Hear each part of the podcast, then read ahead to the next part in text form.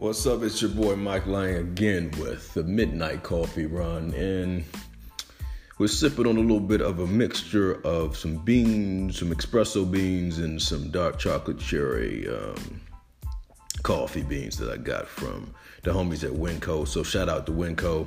If you're in Las Vegas and you you know you're not down with the Winco, great place, 24 hour. It stays open 24 hours.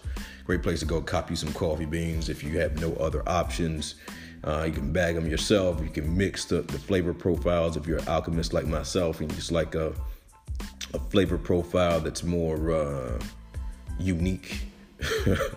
you can go in and set up the bags the way that you want, and um, you pay for about a pound. So it's just a great hustle, great hustle.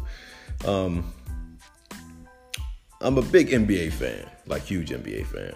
Um, and uh, one of the like the, the the the coolest time in the NBA season is also always off season because you know you got trades, you've got free agency, you got the draft, and like right now, you've got the Lakers just cleared some salary cap uh, room, and now they have to decide whether they're gonna throw this all after one player, if they're gonna split that cap room up to you know to build a, a team beyond four or five guys, which is going to be interesting. You've got the Kawhi Leonard. Does he stay in in Toronto despite just winning a championship? You know, um, could there be a sign and trade with Jimmy Butler to the uh, the Rockets? You know, a lot of interesting uh, storylines. Kemba Walker is supposed to be, you know, signed by the, the Celtics to replace Kyrie Leonard, uh, Kyrie Leonard, Kyrie Irving rather. Um, does D'Angelo uh, Russell end up back with the Lakers? Does Kyrie stay go to the Nets? A lot of storylines, and then like the second tier, like the really really interesting players are the players that aren't get, getting a, a lot of pub right now. Where do those players go after the big dominoes have fallen? Which got me thinking. How cool would it be if teaching was the same hustle, right? Right uh, one of the the constant issues in education is compensation and how much should teachers be compensated and there's a lot of you know people who you know will go and say teachers should be compensated like uh, professional athletes. I'm vehemently, vehemently opposed to that. I think that that the financials don't work there, right? Economically, the NBA is able to generate enough revenue in order to pay these uh, athletes. The owners also are multi-millionaires, billionaires who are able to pay the athletes. Um, teachers are civil servants, you know. Taxation pays teachers, so unless you were willing to like raise taxes to insane levels, um, yeah, probably not happening. But that's not to say that the way that the NBA offseason is structured couldn't be replicated in education. So I think the first thing you got to kind of look at is um, the whole concept of how fundamentally flawed the compensation is for most teachers in the first place, right? It's usually pegged to years of service. There's some characteristics that are, are um, highlighted that say that you are compensated at X level. And those characteristics tend not to be your actual um, the merits of what you do in your job, right? We're not talking about people getting compensated because they're um, you know they're award-winning teachers more than somebody else. Generally, hey, you've been here the same time as this other person. Uh, you both have master's degrees. Um, hey, we're gonna pay you the same money that kind of sucks, right? So there's no like uh, upward trajectory in terms of maxing out one's uh, ability to earn in teaching. You know, generally, everyone gets the same stuff, and I think that's fundamentally a flaw in the, the collective bargaining agreements between unions and school districts. Is that it's just simple to do it that way, so we'll do it that way. That kind of blows. Um, I'd like to see uh, a system the way that the NBA does have it, right? You have a union still there, still a union. However, that union just kind of puts the ground rules for contracts. This is what you know can be done. This can't be done. If I have X, Y, Z of uh, years of service, and I've done this, I'm eligible for this much money, etc. And then the players themselves, via an agent, are able to negotiate the contracts um, for themselves. Does it add a, a, level of entropy into the system? Yes. Is that good entropy in my in my estimation? Also, yes. Uh, being able to walk and sit with the principal, uh, knowing that she has total control and autonomy of her budget. She's got X amount of dollars. This amount can be used for salaries, and she's going to put together the best team she can put together for X amount of dollars. I think that works. Um, I think it would be like really, really an interesting experiment to do uh, given that then you wouldn't be held to the param- to parameters rather of every teacher is paid the same. I could say um, this is a teacher I've had my eye on for years. She's an incredible fifth grade instructor. I've been in her classroom. I've seen the amazing things he or she is able to do. Um, I want to offer this person a contract that's five thousand dollars more than what they're making now because I, you know, I think this person is amazing. That might be enough to lure that person from that school to another one, for example. Uh, the other thing I think that's uh, that is a, a, potential benefit to a system like this is you wouldn't have as many skilled practitioners um, leaving education, uh, leaving the classroom rather, you wouldn't have people having to go to administration in order to you know feed their families because you would have the ability to earn more in the classroom and not as a strategist or as a you know a TOSA or anything like that but someone who's in the classroom with kids on a, on a regular basis. So i really think that's a boon to it uh, to that uh, the possibilities of a system like that as well.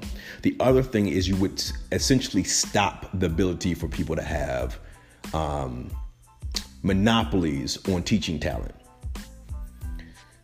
Because you would be able to offer competitive wages and there would essentially be a salary cap, you couldn't keep top flight teachers at your school because you wouldn't be able to pay all of them, which again is good entropy. Those people would have to leave, they would innovate other places and cross pollinate ideas in different places because they would have to, because the market would force them to do that. So you would, um, will create this this migration, this exchange constantly because you would not be able to afford the top flight teachers at a school, but you could continue to use the things that you learned from them long after they left. But no longer would there be a, a situation in which this great teacher was at a school for 15 or 20 years. That teacher could stay at a school for three, four years, but then be forced to leave because uh, they couldn't pay him anymore. Or you would take a lesser amount of money which we totally up to that person as well to stay at that school. But a lot of people, especially younger teachers looking at opportunities, would go and leave different places because I think the potential for collaboration, for finding like-minded teachers and deciding I'm going to work with this person for three or four years and see what pops off, I think that works. The other thing in terms of, uh, you know, I think the positives of a, a, system like this, and let me pour my coffee very quickly, uh, is the um,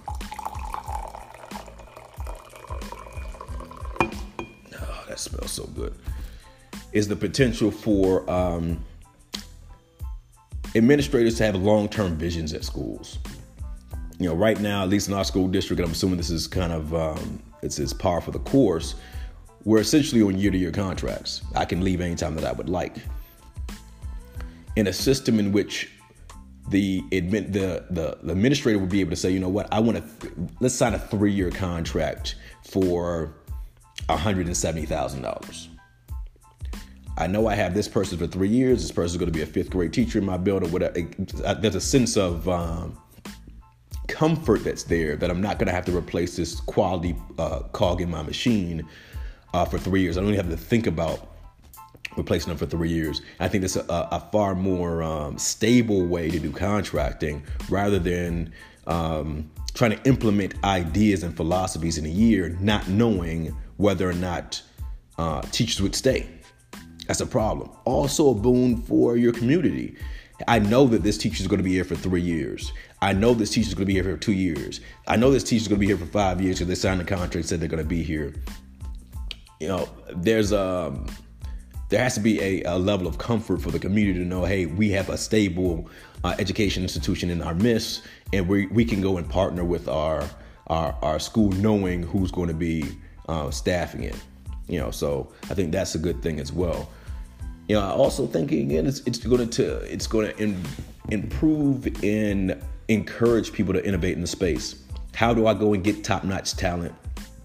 How do I make sure that there is a um, a system in place that is going to encourage people to come and work with me?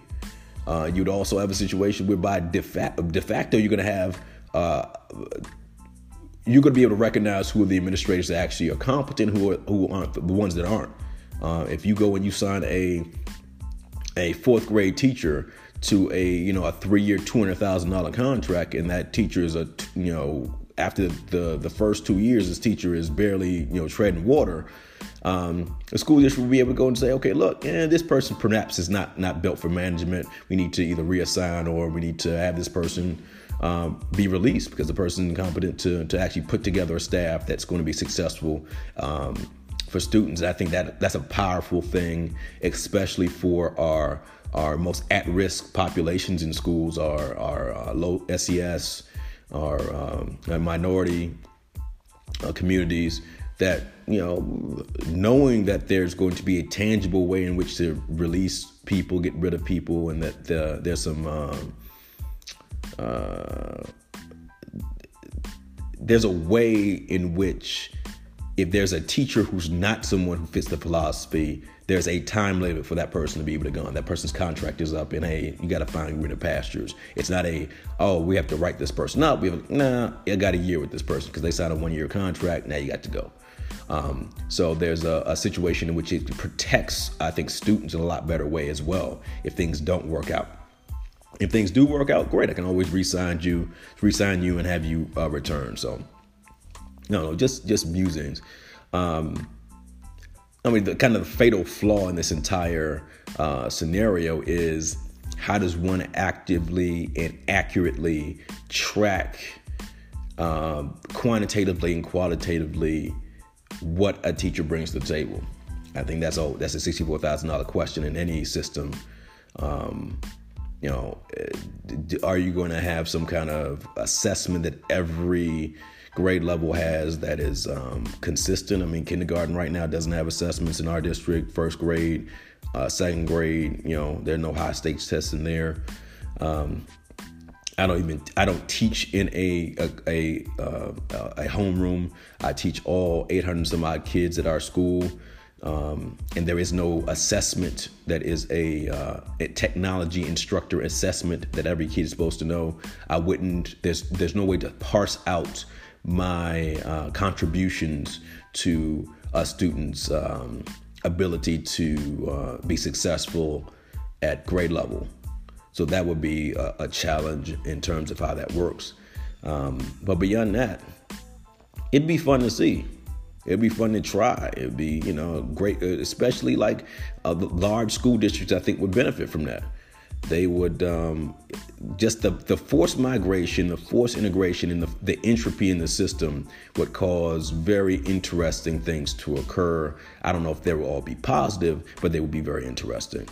Uh, given that, you know, again, uh, you know, hey, this is the thing that I did at my old school. This is what you're doing at your new school. Let's put these ideas together and see what pops off. And you would have to have forward thinking administrators to be successful. And I think that you see that in sports all the time. When someone is in sports, successful with a model, that model is copycatted. And that doesn't happen all that often in schools. We'll have a successful model happen, and either that eh, that school will keep that model to themselves.